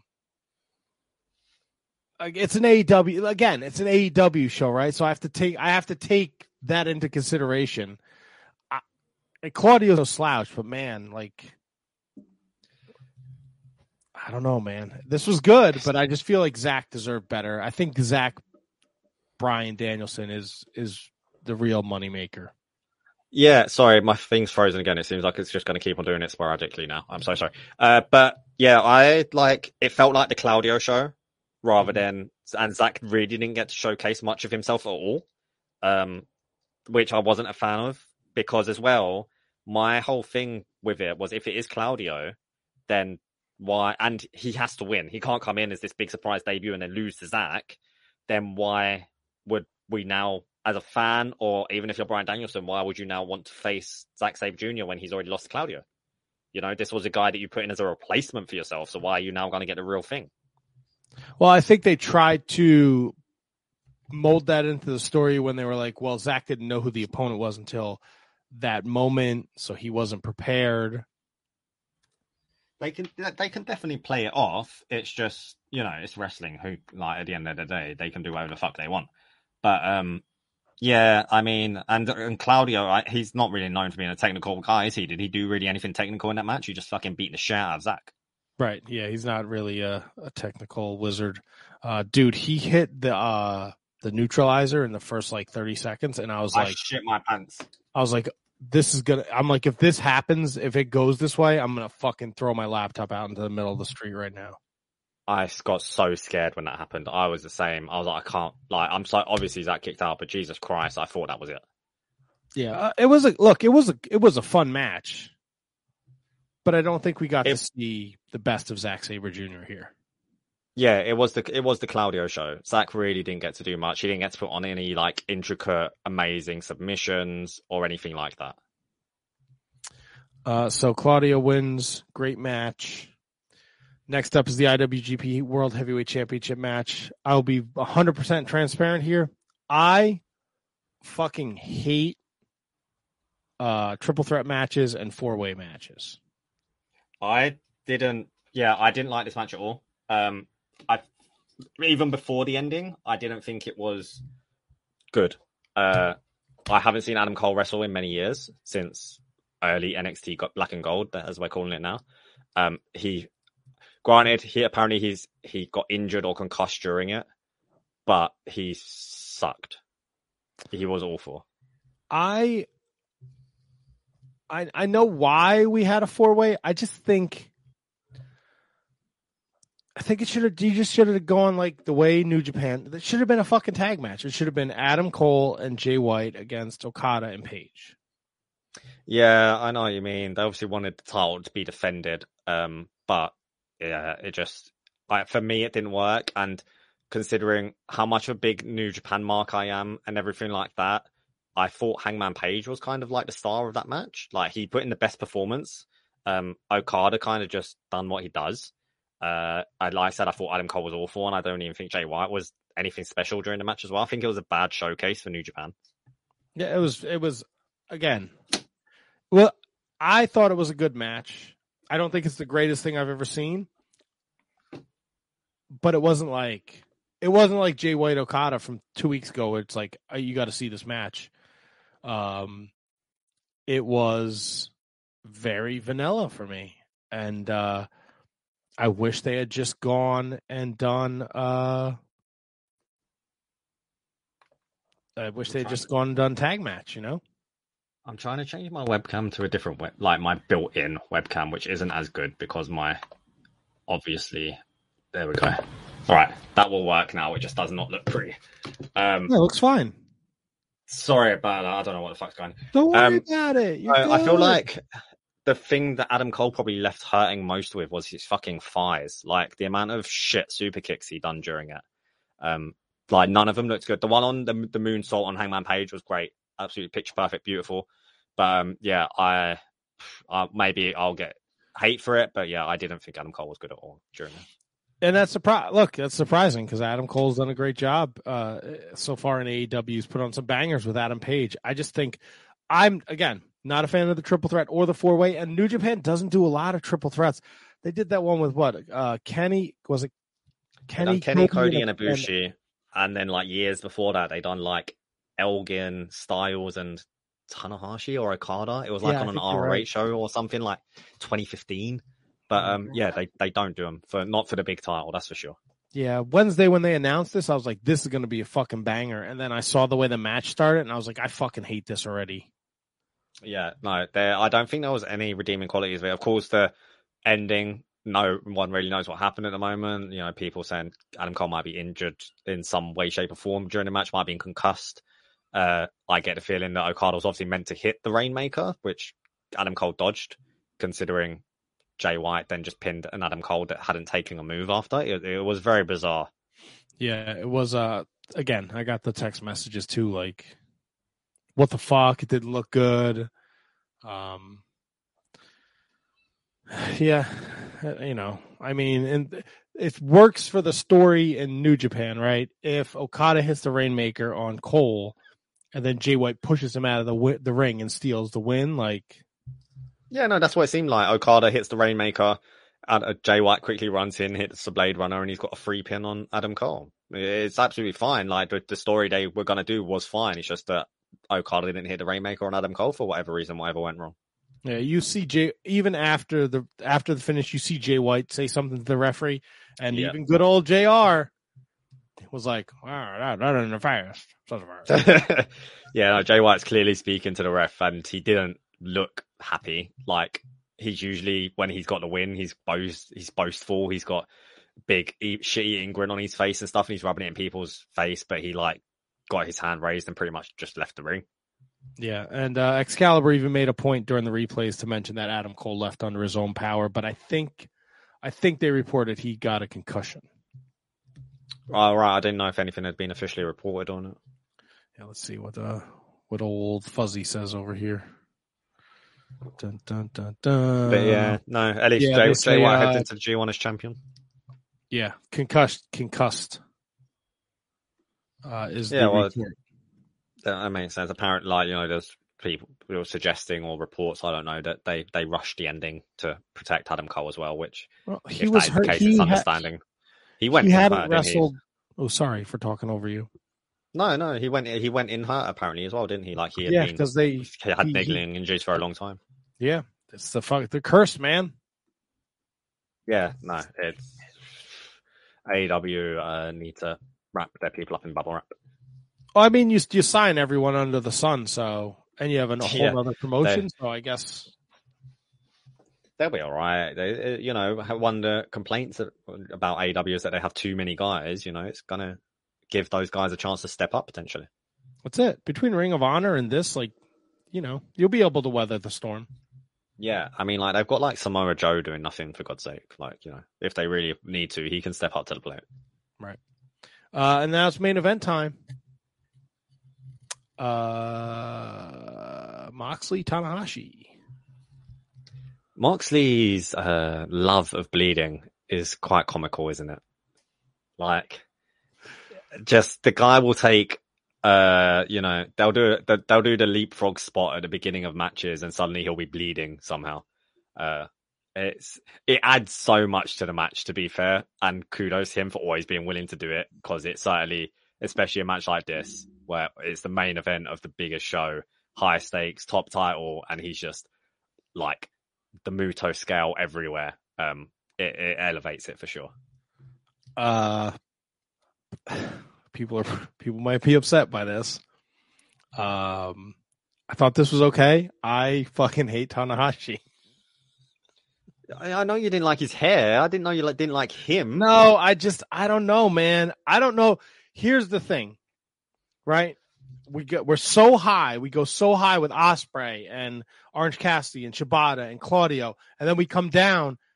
The IWGP and and maybe I have to go back and watch it again. I was really you were right. I was tight on time. Uh, I finished the pay per view like five minutes before we recorded. I just after the IWGP Heavyweight Championship match, I was just like, man, I just ate a fucking turd sandwich. Yeah, And I kind of wasn't excited for like I wanted more out of that match, and I wasn't happy with the way it started and the way it ended. And and look, injuries happen, and but but I don't think the injury had. If the result was still Jay White winning, I don't think it would have changed. Like I just the match was like, ugh. yeah, And I wasn't that's what I mean. Mo- I wasn't I excited for Moxley Tanahashi. Yeah, like people have said, obviously the ending ruined the four way, but I feel like it wasn't good before that anyway. Um, I don't think people are as down on it necessarily as me and you are. Maybe we're a couple of Debbie Downers here, but um, yeah, it didn't do much for me. But I, I did enjoy the main event. I thought it done exactly what it needs to do. It had the big, big fight feel. Um, you know, Tanahashi's hitting high fly flows at outside, which he only brings out for the big matches. Um, yeah, I think you know he seemed like he had it won when he hit the second high fly flow, uh, hit the standing high fly flow, and then hit the one on the floor, but rolled off because he had the injured arm. Uh, I think they done really well. I think considering, you know, neither of like Moxley isn't uh, gonna put on a five star classic. He's not the world's best wrestler, but he has just got something about him that makes him the world's best wrestler because of the stories he can tell. He does. Uh, I tell you what, I going back to your joke about Moxley uh, bleeding. I was kind of out of it until he came up bleeding. Yeah, Uh, it, look, it just changes it. I'm not the biggest Tanahashi fan. I will never take anything away from him. He's one of the greatest wrestlers in in the history of professional wrestling, and you know his face is on the Mount Rushmore of New Japan Pro Wrestling. Um, there was a point when Moxley was doing the elbows, and I was like, they better not ring the fucking bell. Oh yeah, yeah, they were leaning. The commentary were really leaning into it, weren't they? Because I was like, if th- look, I again not the biggest Tanahashi fan, but he does not. If they were, if they did that, I would have been fucking super upset. I thought the same with the bulldog choke as well. Like Tanahashi looked like he, they, you know, playing it that he was out of it, and I was like, damn, they could have genuinely stopped this here. And I was like, they don't, you shouldn't doing that in your main event when you've got Tanahashi in your main event as well. And I think we were in agreement. We didn't think they were going to put that the interim championship on Tanahashi and then send him to go do the G1. So yeah, exactly. That was an outside chance, but realistically, no, it, it was never going to happen, was it? No, I don't think so. And then, of course, back to my earlier statement, this was all the AEW show to promote Blood and Guts, which is which is fine. It's that's what it was. It was in the states. It's AEW. Um, and then we get the big schmaz at the end with uh, everyone from the the Blackpool Combat Club and the Jericho Society. Poor poor Tanahashi just slaying there and uh, on the side of the ring, like, well, I, I, what do I do? Like, I don't I don't care about any of this shit. But I think overall it was a it was a great it was a great show. Yeah, people are people are saying show of the year. Um, it's hard to disagree, uh, considering you know I think I know everyone. I don't. I don't watch AEW. The general consensus has been that the build has been very sloppy and poor for the show. But I think the show was always going to deliver. And quite frankly, you don't remember the build in years to come. You remember the show. You know, you don't remember the build to the big matches, the big Wrestle Kingdom matches. You don't remember the build to, you know, any to, to most matches, uh, it's, you just remember the match, the match that happens, and that's certainly going to be the case with Forbidden Door. Yeah, and I hope this is the. I hope we see more new like he's got Ring of Honor. Like I hope we see New Japan guys in Ring of Honor. I hope we see more stuff with the the New Japan Strong.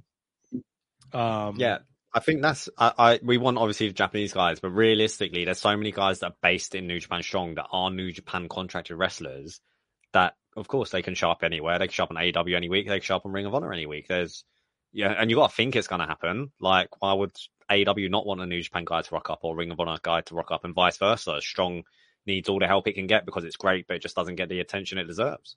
Right, and they're bringing that. They're doing. They're opening up the tag, the tag tournament over there now. Yeah, that's something worth mentioning as well. Where Fred Rosser beat Tom Lawlor to become the new uh, strong openweight champion, and enter their rivalry that's been going on for a long time in New Japan Strong. Uh, Tom Lawlor heads off into the G1 now, and Fred Rosser becomes the, the second openweight champion, strong openweight champion. Fucking good luck to him. Very happy for him. Yeah, that's great stuff. And they got uh who the what the who's uh they they're doing um they're doing the Music City Mayhem, so they'll be New Japan will be represented at Flair's last match. Um and it, uh, Clark, Clark and Hiromu is in uh, July in Charlotte. That's fucking huge. High alert. Yeah, they've announced there were Mascara Dorada versus TJP as well, I think, and they've announced one more match, I think. But yeah, no, Clark and Hiromu is the marquee match that's been announced for that so far. Uh, Hikuleo and uh, Big Damo. Ah, yeah, Big Damo. Yeah, I'm fine. I see him years ago. Before he joined WWE, he was obviously UK independent wrestler. I see him as like Nakamura. I see him versus like Tanahashi, and I, I just never cared for him. Uh, I I I'm not going to argue with you. I don't care for Tanahashi, so I have fucking legs to stand on here. I mean, Big Damo, Big Damo and Tanahashi are two very different people to the wrestling business and their their quality. Let's let's not put them in the same. Trying to redeem my look. There's going to be people that watch this, and the, all the comments so far on the YouTube have been very positive, and now I'm going to get like this today. fucking guy doesn't like Tanahashi, doesn't know what the fuck he's doing. Which you might be right, but whatever. I'm here now, so tough shit. The hate mail is incoming. Tough titties, y'all. I got picked to do this, so suck it. Sorry, that was aggressive. um they uh so we have the shows this weekend um where we see uh Kushida back, we see Kenta back in the ring, and then um July 16th, man, he'll be here before you know it, and we're off and running with this fucking G1. Yeah, oh, a little, little over two weeks, really, isn't it? Two, three weeks, maybe. shit. But yeah, wow, man, it's, it's it's comes around so quickly. They're they're, and I have the full tournament schedule in front of me. and We're not going to go over every day, uh, because we're we're not trying to do another like two and a half hour podcast. But dude, night one, fucking Okada, Jeff Cobb. Are you? F- fuck, that's fucking bon- an Ospreay ELP. I, I don't know who's facing who when, but Jesus Christ, yeah, they're going off with a bang. Like Okada and Cobb had a little feud last year, year before maybe. I don't remember. Yeah. Um, but where they had like Jeff, where Okada won with a quick little roll up and stuff. Um, and obviously Jeff Cobb is just one of the best in the world today. And ELP and Ospreay had an amazing match during uh for the uh IWGP Junior Heavyweight Championship years ago. Uh, that really doesn't get the attention and love it deserves. Um, and now of course Ospreay's a heavyweight, and they've not touched the same. They've not touched in a long, long time. Uh, so that one is a, a low key one that you know that could be a five star match, easy. Yeah, absolutely. I think you're going to see it. I don't think you're going to see Goofy ELP because he's up to the heavyweight now. So I think you're going to see a, whole It'll different side to him. Yeah, it'll be interesting actually to see whether he does. He's still pulling off the back rakes and stuff, or whether he is. Yeah, he is more serious. Uh, the 17th, the next night, Sabre and Kenta. That was great at the whenever it happened at the last G one. Um, that was low key one of the the, the best matches of the tournament. Uh, the 20. I'm just gonna. I'm just going through just what pops off the page as we wind down. The 20th, uh, Hiroki Goto, Naito. Is that that's the only one that pops off the page that night? I mean, Archer, Bad Luck Fale, Tama Tonga, Chase Owens, David Finlay, Yujiro Takahashi. Okay, yeah, all right. Uh, Gotta have a little me, dude. Come on. I love Lance Archer, and I'm uh, I, I'm kind of in on Tonga, you know, with singles run. I just was fucking super annoyed that he lost in his first defense to Karl Anderson. Yeah, and then uh, you know Karl's not even in the G one, so you know it's the title's not going to be seen for a couple of months. Uh, the 23rd, Big Tom and Jay White will run it back. yeah, Uh, that'll fuck. Uh, the 24th, Tanahashi Naito. Uh, Yeah, Sonada- oh, they're so good together. Like their match at the G one, what with the first G one with clap crowds, man. Oh, that was magic. uh, Sonada Tai Chi's on that that night too, and those are like two of my like second tier favorite dudes. I thought you was going to go the opposite way then. Yeah, no, I, I think um, Sonada's gonna. He's always hit and miss, isn't he? Hopefully we get the. Hopefully we get the Sonada that wants to show up. Uh, the 26th, Tom Lawlor, Lance Archer, Finlay and That- Juice. Oh, that's going to be interesting. Considering that that'll be the first Finjuice interaction probably Yeah. since the since he became Hard Rock. Um, and yeah, Archer versus Tom Lawlor. That's uh that's an interesting one because Tom Lawlor's obviously his MMA background and submissions and stuff like that against just a pure monster. Yeah. The 27th is not looking great. Toru Yano, Bad Luck Fale, uh, Hiroki Goto, Aaron Henare, Ishii Tama Tonga, which might be the best one. Yeah, Ospreay that's- Yujiro Takahashi. uh, yeah. Uh, Tama Tonga and who was it? Tama Tonga and and Big Tom Ishii. yeah, that should be good. Tama Tonga's doing great stuff as a singles. That should that should be great. Uh, July 30th is a, is a solid one. Jonah, Tom Lawlor, Sonada, Great Khan, Tanahashi, Zack Sabre Jr., Finlay, and uh, Shingo. Tanahashi, Zack, they've obviously they've had so many matches together for over the, the different titles and stuff. Yeah, and Zack always fucking tries his best to cripple Tanahashi, so you should enjoy yourself. I will. Uh, July, July 31st, uh, Jeff Cobb, Lance Archer. Big meaty, what is it? Meaty men slapping meat, as Big E would say. That's, that's baby.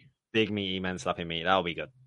Uh, August 2nd, uh, Tomohiro Ishii, Great Khan, Finlay, Ospreay, uh, Goto, Kenta. Goto Kenta have history. They fought over the uh, Never title. I want to say maybe, probably. Um, yeah, no, they, they they had a whole thing going on during World Tag League, didn't they? One year where Kenta kept on ruining Goto's matches and stuff like that. Yeah.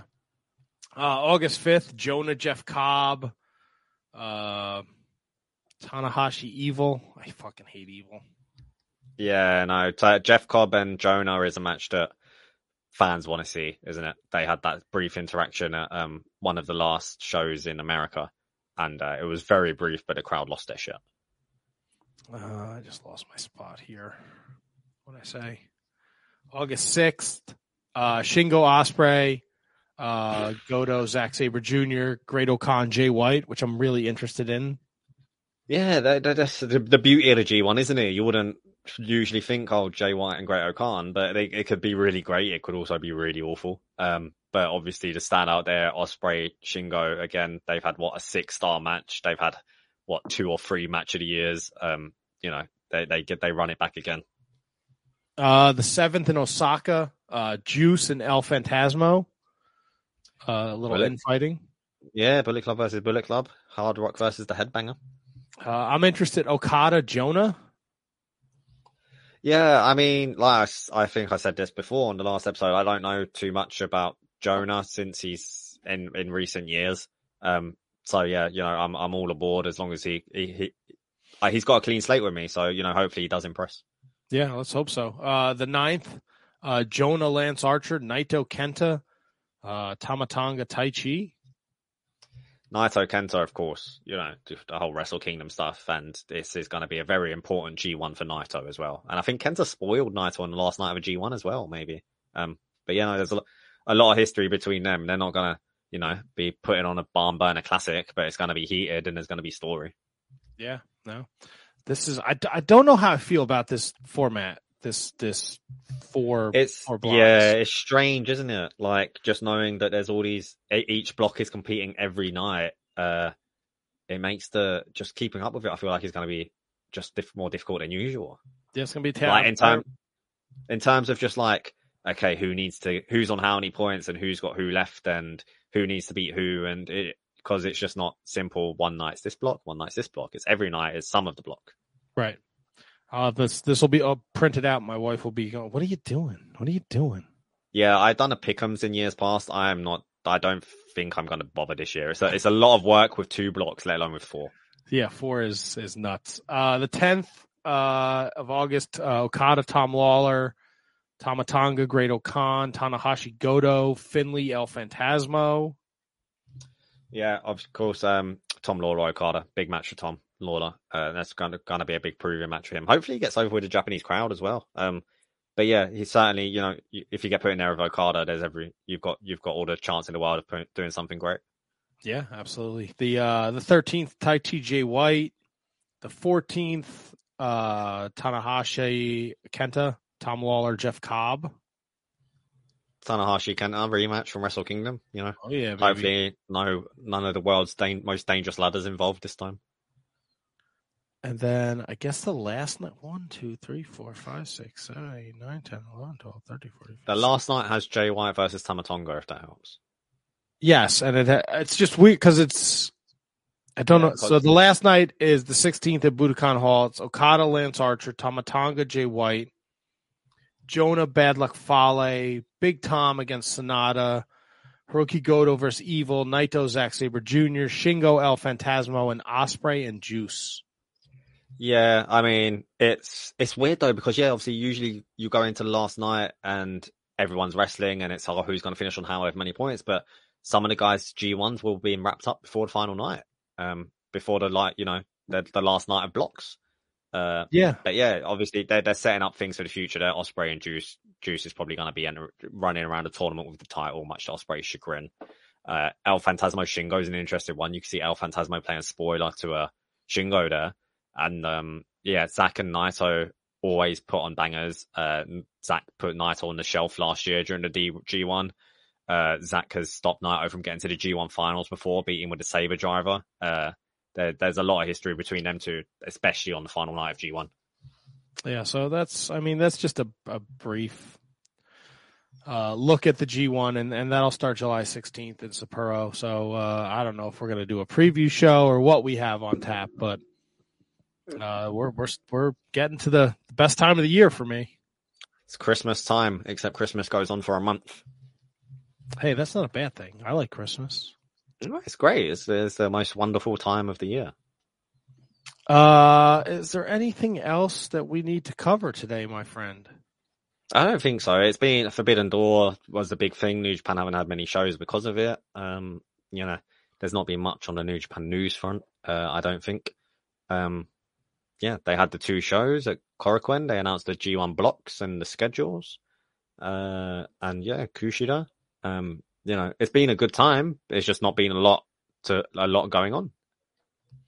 Well, I mean, enjoy it while uh, enjoy it now, right? Because uh, the G one's going to be fucking nuts, and uh, it'll be interesting to see what we do with with FTR, where they fit in with the IWGP uh, tag titles. Do they run it back with the the United Empire? Um, you know, do the Good Brothers get involved? Does God get back together? Yeah, exactly. Like, do, do, do FTR even get on a plane to Japan? Do we even get to see them in Japan? They, there's no reason. Like, they could easily lose the titles in America and never step foot in the country. Um, yeah, I think that would be a, a waste. Uh, you know, hopefully they're in World Tag League because between Great-O-Khan and Jeff Cobb now working as a more refined unit than the last World Tag League, got Aussie Open, FTR. You know, that's three great new fresh teams. Uh, Goto and Yoshihashi are contenders. Maybe Dangerous Tekkers are back together. You know, right, whoever got, wins the uh the the the New strong, Japan Strong. Yeah, exactly. There's like legitimate teams rather than oh shit, it's World Tag League. Let's put Togi Makabe and fucking Honma together again. You know you what I mean? Love, you love Makabe and Honma. Makabe is fun to watch to see how many bumps he takes because the answer is usually zero. Oh, we love Honma. Kokeshi Kokeshi makes you happy. Does it though? I mean, when I went to my first ever New Japan show, uh, G1 Climax 2015 in Ryogoku Sumo Hall, I bought a Honma shirt because I was just such a mark for him back then. The Honma, uh, Ma- Honma Mania? No, it was weird. It was like this curry shirt. It was a collaboration shirt. Uh, and I bought a shirt at merch, of course, you know, language barrier. And they were giving me this like ticket thing after. And I was like, no, it's fine. I just want the shirt. Like, I got my shirt. I'm happy. And then eventually, like, someone basically like, sh- like was like trying to say like you know go this way, and they showed me, and I got to meet Honma. Basically, it was like if you buy his shirt, you got to meet him, and he signed your shirt. And oh, that's like, oh, cool. Is... yeah, that was really unexpected and cool. Um, you know, and he was probably like, "What's this white kid doing here?" I'm surprised he doesn't get like uh either the Hulkster doesn't know. Like I'm surprised no one's he the Hulkster hasn't sued him for Honma Mania. I mean, Hon Mania is better than Hulkamania. Let's face it bro. Hulk, the Hulkster is Hulkster's on another another planet. Him and Ric Flair. It's bro. I I watched the, the Hulkster's IG story the other day. He was like trying to he does the the karaoke. He was like, "You got to come down to the hood, brother. We're gonna do karaoke, dude." And I was like, "What the fuck is going on here?" Yeah, but how many Kokeshis has Hulk Hogan hit in his career? I think a lot more than we know. Zero yeah, what's Hulk Hogan isn't throwing his head around like Honma, just recklessly endangering his brain. I don't know, man. After I watched that fucking Instagram video, I think you might be that. and I was fucking scrolling Instagram before the pay per view yesterday, and there's a picture of Ric Flair with Fifi. Bro, his face is a night. He's got fucking cuts, black eye. Bro, he's gonna die in the ring. Yeah, this last match stuff is just absolutely fucking absurd. Like what? It's insane. Uh, he's got a pacemaker for fuck's sake. I'm like, what the? F-? I texted the fucking Tony and Kevin from the Wizards. I said, this he, this don't look good, man. No, I know, and I mean, they still haven't got announced his opponent, have they? Either I don't think. No, they haven't. And, and he's like, oh, I don't know. I'm not booking it, brother. New Japan uh, will be there though. Yeah, bizarrely. Um, but hey, I, I, I don't know. we'll, we'll we'll see what the card is. Yeah, we'll cross that bridge when we get there. I know it's like yeah. uh I know they already announced like uh Josh Alexander Fatu. Jacob yeah, Fatu. for the Im- Impact title. Yeah, yeah. And um fuck, I just did my notes for the for the Shining Wizards podcast tonight too. I think there's another match. They uh Motor City Machine Guns against the Wolves. Yes, yeah, yeah, yeah. The Wolves are reuniting. You're right. Yep. And Jordan Grace is defending the Impact title against somebody, uh, Deonna Purrazzo. All right. Uh, on, on so there's what basically three Impact matches on this show. Yeah. Well, now you know. I'm sure Impact is in Nashville, right? That makes sense. Yeah, yeah, yeah. Of course, fair enough. Yeah, yeah. Then you bring in New Japan. I'm sure you get Jay White beating up somebody. I mean, I don't know if we're gonna see Jay White on that card. Oh yeah, you're right. In July, right? Yeah, exactly. I don't know though. They're going back and forth. Clark Clark took off for Japan today. I saw on Twitter. He's he's on his way back to Japan. yeah, so- most they they all, they all like desperately put up a picture at the airport. I think Tanahashi has too. I think you know they've all they're all shooting back straight away. It seems. yeah. So I guess we'll have to wait and see. But yeah, we've got uh, some exciting Korakuens coming up. Return of Kenta and Kushida. Um, and then yeah, it's G1 G1 time. Yeah. So it'll be uh it'll be fun. Um, and this is always fun, Ciaran, to get uh together with you. And we did a little earlier today. Yeah, I know it's not too late for me. I can maybe still fit in a film if I pick a shorter film. Oh, nice, nice. What's uh what's uh what's tickling your fancy? I don't know. I'm trying to watch 365 films in 365 days. Uh, I'm very much on track. Um, It sounds I like just a have. hell of a task. It is. It's. It's certainly become a chore rather than an enjoyment. Um, but you know, every so often I find a film that just connects and it's worth it. But um, yeah, I don't know. I'll be going through the, the Netflix watch list or the Amazon Prime watch list or the Disney Plus watch list or, yeah, we'll we'll see what I've got. All right. Well, I wish you luck on that, my friend. That sounds like a lot. We're halfway through the year and I'm doing it. It's just it's meant a lot less wrestling and a lot less uh, gaming and a lot less being happy because I have to stick on a film every night. What has been your favorite film thus far? It's hard, man. Um, you know, we're like a hundred and I, I check. I'm like, okay, I've watched this many films, and I Google how many days into the year are we because I can't fucking do that math. I think we're like 160, 170 days into the year or something. Uh, so I've watched about that many films. Uh, but yeah, I, I'm watching like the ones you know. You know the ones that you always should know you should watch, and you can never be bothered to get around to. You know, like the Godfather trilogy and stuff like that. Um, I watched them for the first time. Uh, oh, and yeah, but no, there's a film called Cha Cha Real Smooth that's just released on Apple TV. Uh, that I fell in love with. I gave that the big five stars. I don't rate I don't rate wrestling matches, but I rate films. oh, nice. But yeah, right, like uh, we'll we'll see how we get on. All right. Well, you guys out there, you want to follow uh, Ciaran on the Twitter machine at Ciaran RH93. Uh, he's uh, he doesn't really do a lot of interaction with you because uh, you're a dork.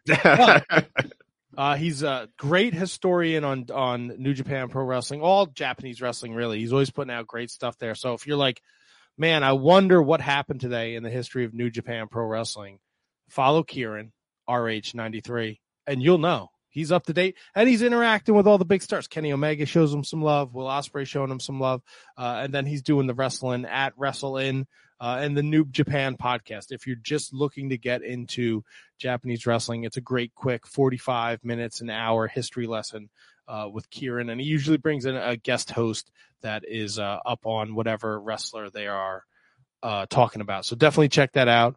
Uh, I do the Wizards podcast every Monday night at Wizards Podcast. Um, we cover all sorts of. We talk current, we talk old school. We always have guests. Uh, it's actually a lot of fun. It's much less professional than this. That's often a good thing. I guess if you're into like car crash, I mean, we uh, I've been doing it for fucking ten years. I don't know. I don't like to talk about myself. It's really it makes me uncomfortable. Yeah, so you you do a great job putting me over. You need to put yourself over too, man. Yeah, that's but that's what like I do on the podcast. I put over the guests, I put over the other people. I'm just not good at putting myself over. Uh, but we've been doing it for like ten years. We have a great time. We've talked to Lance Archer and recently uh, Karl Fredericks and Alex Coughlin have done the show. Um, and we just like to have a fun time. So check that out. And then, of course, we are the, the Bread Club on Fightful Overbooked, FightfulOverbooked.com and Fightful.com. Um, subscribe to Fightful. Check out our videos. Hit that like button. Uh, and tell Sean Ross Sapp and Jeremy and anyone else that has anything to do with Fightful that you like this. You like this show. We should be live, maybe. I don't fucking know. You gotta, you gotta stop me. I'll just keep talking, dude. So, so, so risky game live. I done one of them at the weekend. I was on a True Heat, um, True Heat's podcast, and uh, yeah, it's a it's a different beast. Uh, respect to all you guys that are doing live content, uh, video content on the regular. Man, it's a completely different hustle. Really, it's uh, I love it. I got let's see, a couple weeks ago we were live on a Monday night.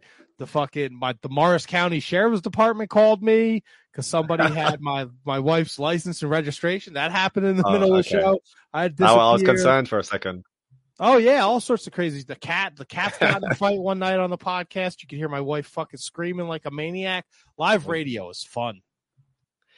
I mean, yeah, it's uh, also I don't know. I'm I'm not I'm not there yet. I'm still new to the podcasting game. I you've got you've got ten years on me. I mean, the video thing we just started doing during the pandemic. You just it is what it is, right? Yeah, yeah, no, every we all- we all adapted, but uh, yeah, more so than uh than most. You, you, I mean, you were doing wrestling podcasts before anyone knew what a podcast was, man. That's not true. I we were we were, you know, Colt Cabana was doing this. Well. I was about to say, what was it? Colt Cabana, then the Shining Wizards podcast, then everyone else. I'm sure there's a couple other people out there. I I am don't. I appreciate what you're trying to do. It makes me uncomfortable when people put it, put us over. I'm terrible. it's got to be done. It's got to be done. Well, I appreciate it, and we we appreciate you for watching. Uh, I hope we did justice for Forbidden Door. Uh, I think at the end of the day, it really is an AEW pay per view. Um, it was great to see the New Japan people on there. I think El Despy shined. I think Shooter had a great showing. I think Ospreay did great. Um, but I think next time we get together, uh, it'll be where our bread is buttered, and it'll be the G1 climax. Uh, and we got to figure out what we're gonna do. Are we gonna do a preview show? I think we should watch every show live and do a watch party for the entire month. I don't know. We have real li- even- I don't have even know if real life. Human, you you can't figure out how far into the year we are. We'd have to figure out the time difference. That's, it's definitely not happening. No, it's definitely you're having me up at like fucking three o'clock in the morning. My wife will fucking stab me in the neck. yeah, I'm no, screaming uh, about fucking wrestling and I wake her up. We'll be here to cover all things New Japan, all things G1. How could we not? Yeah, we'll figure it out. Uh, make sure you're subscribed. Um, don't even pay attention to the other Fightful Overbook stuff. Just New Japan, the Bread Club. press that, press No, that like kid, button that was a joke. it. That was a joke. All right, I'm not looking to get us fucking booted. Just having some fun Hey, here. no, there's a, S- Scott Scotty Edwards started a new uh, Joshi uh, show for on Fightful Overbooked as well. There's some Joshi content coming to Fightful Overbooked now as well. We're taking over, people. No one gives Yeah, a shit about sports entertainment anymore. They want the wrestling. It's all it's all Joshi, it's all pro wrestling, it's all Japanese. We're taking over. It's all fucking bread club, bitches. Bread Club for loaf. I like that. I should. I wish I had a piece of bread right here. That's what we'll start doing. Just frying bread at the screen to end the to end the episode.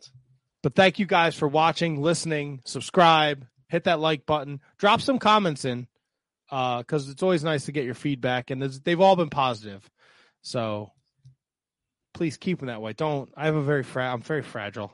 I know I said some disparaging things about Tanahashi today, and I apologize. Not really. Um, Jay White is the best. He rules the world, and if he had his way, he would cut his stupid hair. He would cut Tanahashi's dumb hair. I don't know. I think Jay Jay Jay respects it. I think. How could you not? You think Jay You're- White you're- respects Tanahashi? You're on an island here. Okay, way way off on your own island. Your own It's usually how it goes. lo- loveless for Tanahashi Island. I got a Tanahashi figure. Instead of go ace, it's no ace for you. No, Ace. Yeah, there you go. you could just This has been a blast, Ciaran. Uh, I think we did all the plugs, right? yeah, yeah, hell yeah. Bread Club out. Take that shit out of the oven. The bread. I don't know. We'll come up with a catchphrase. Yes, we will come up with a catchphrase. Till next time, we'll see you at the bread bakery. I don't fucking know. See you at the, see you at the bakery. I suck. Say goodbye to your credit card rewards. Greedy corporate mega stores, led by Walmart and Target, are pushing for a law in Congress to take away your hard earned cash back and travel points to line their pockets. The Durbin Marshall credit card bill would enact harmful credit card routing mandates that would end credit card rewards as we know it. If you love your credit card rewards, tell your lawmakers hands off my rewards. Tell them to oppose the Durbin Marshall credit card bill.